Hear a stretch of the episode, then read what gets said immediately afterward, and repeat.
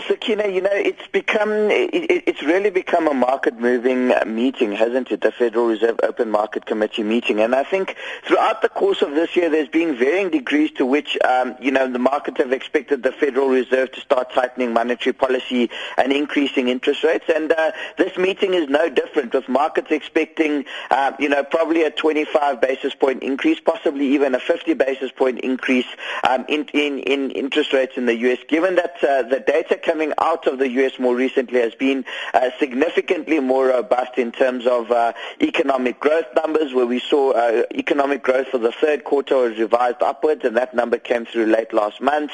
Um, we've seen that the unemployment rate has uh, now become well entrenched below 5%, coming in at 4.8% of its latest reading after the U.S. economy um, added about 178,000 jobs in, in, in November.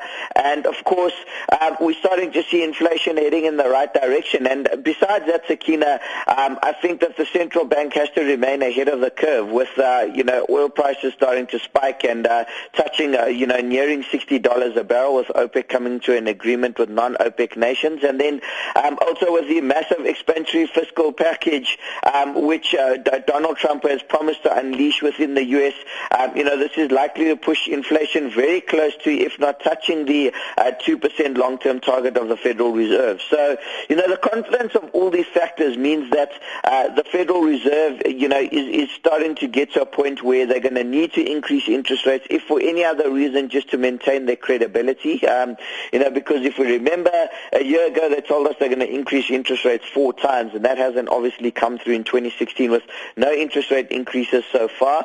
So, Sakina, I think, uh, you know, we're going to see an interest rate increase just for the sake of uh, Federal Reserve credibility. Uh, you know, I think the markets are going to breathe a sigh of relief, quite frankly, once uh, interest rates start to go up because uh, there's more policy certainty in terms of the future direction of U.S. monetary policy and, uh, you know, more less uncertainty and more certainty uh, means that markets start pricing assets uh, appropriately. And we've already seen the adjustment in asset pricing thus far, Sakina. We saw uh, for the first time in a long time the U.S. 10-year Treasury yield uh, crossed two, uh, 250 basis points at 2.5%, uh, the U.S. 10-year Treasury yield that was yesterday. Uh, so we're starting to see fixed income assets starting to gradually price in a movement from the Federal Reserve. And, you know, I think capital allocation decisions will gradually start to normalize um, as interest rates within the U.S uh, start begin to normalize. And then uh, the, the performance of listed property relative to bonds in South Africa, how's that looking?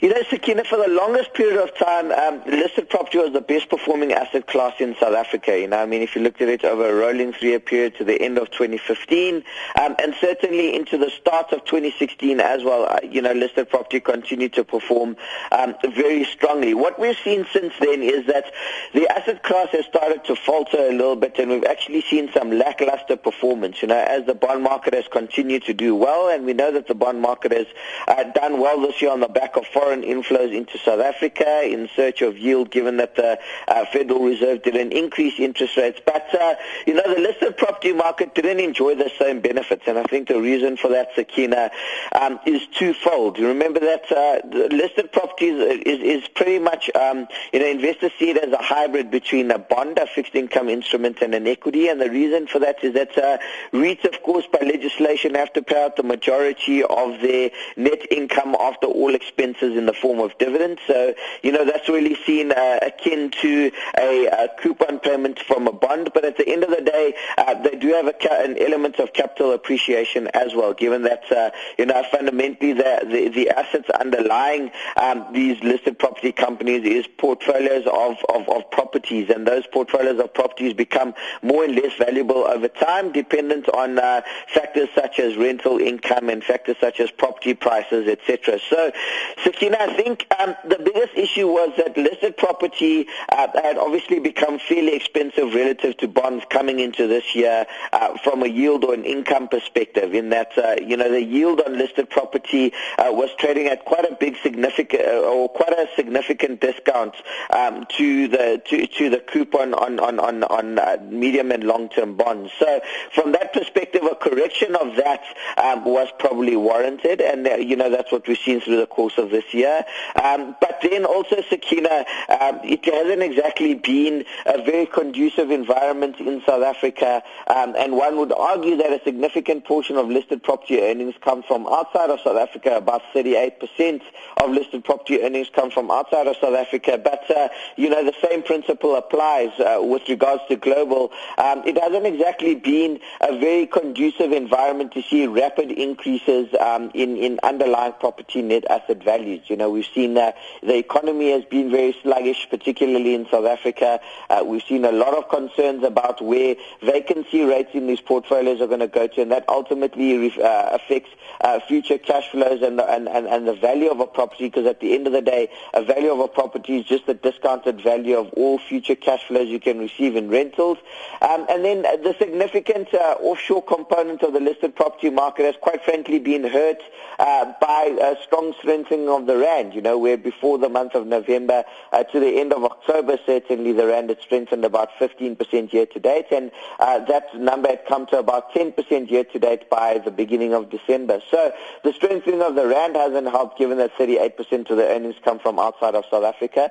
So I suppose, Sakina, those are the two factors which summarize the underperformance. I suppose on a forward-looking basis, then, um, you know, the question is where to from here? And I think, uh, you know, you've got to dissect that into two uh, possibilities. What's going to happen in the bond market? Because, you know, if we see a significant bond market rout and yields re-rating quite quickly, uh, you know, the listed property market is obviously not going to be able to escape that. Um, but, uh, you know, if we see the bond market faring okay and we see listed property, uh, you know, we see companies uh, starting to report uh, continued high occupancy rates and, uh, you know, we see a return to quality in, in from, from the offshore sectors, um, you know, listed property could actually present quite a, quite a compelling opportunity given um, the extent to which it's sold off relative to, to bonds. So I suppose what I'm saying, Sakina, is that if the bond market holds up okay, um, listed property could actually present quite an interesting investment for the time being. And of course, just very briefly, Nadir, um, looking at Europe through 2017, some of the political risk that they will be faced with?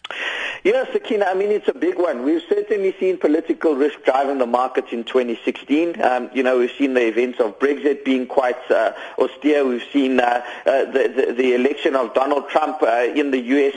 Um, and, you know, this rise of the right-wing, nation- of right, right-wing nationalism across the globe. And, uh, you know, this has obviously raised quite, a, quite a lot of concern as to um, whether the current status quo will prevail. At, and uh, you know how uncertain um, the global economy is going to be on a forward-looking basis, and obviously what knock-on impact that has onto uh, corporate investment into the near future. You know, because increased uncertainty means corporates invest less.